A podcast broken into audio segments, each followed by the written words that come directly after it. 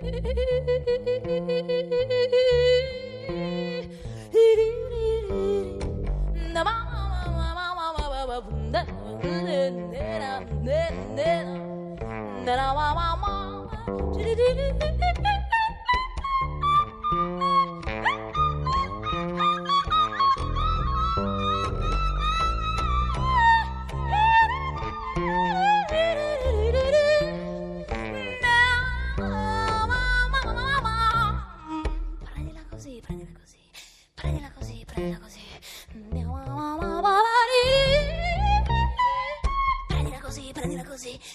Prendila così, così.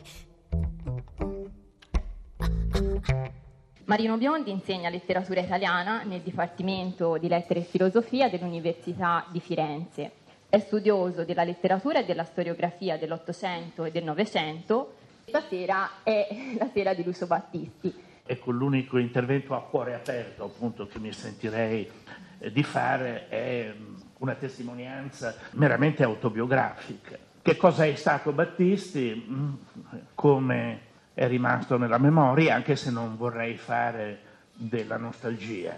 Il primo Battisti è rimasto nel lessico eh, sentimentale italiano, Eh, fa parte dell'educazione sentimentale dell'italiano.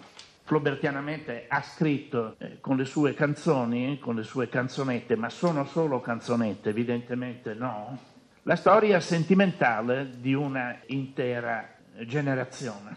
La biografia di Lucio Battisti è una biografia occulta, non si sa quasi niente di lui. Poi, lo sappiamo, si votò integralmente alla sparizione.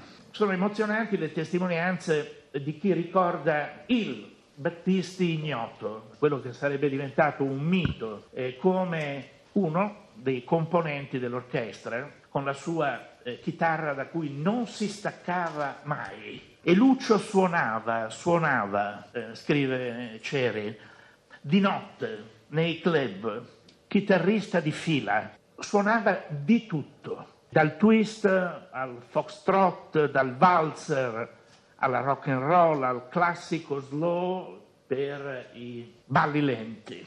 Di pomeriggio continuava a suonare nelle stanze degli alberghi e delle pensioni, invasato letteralmente di musica e solo di musica, eh, facendo corpo fisico con eh, chitarre che non erano poi neppure di grandissima qualità.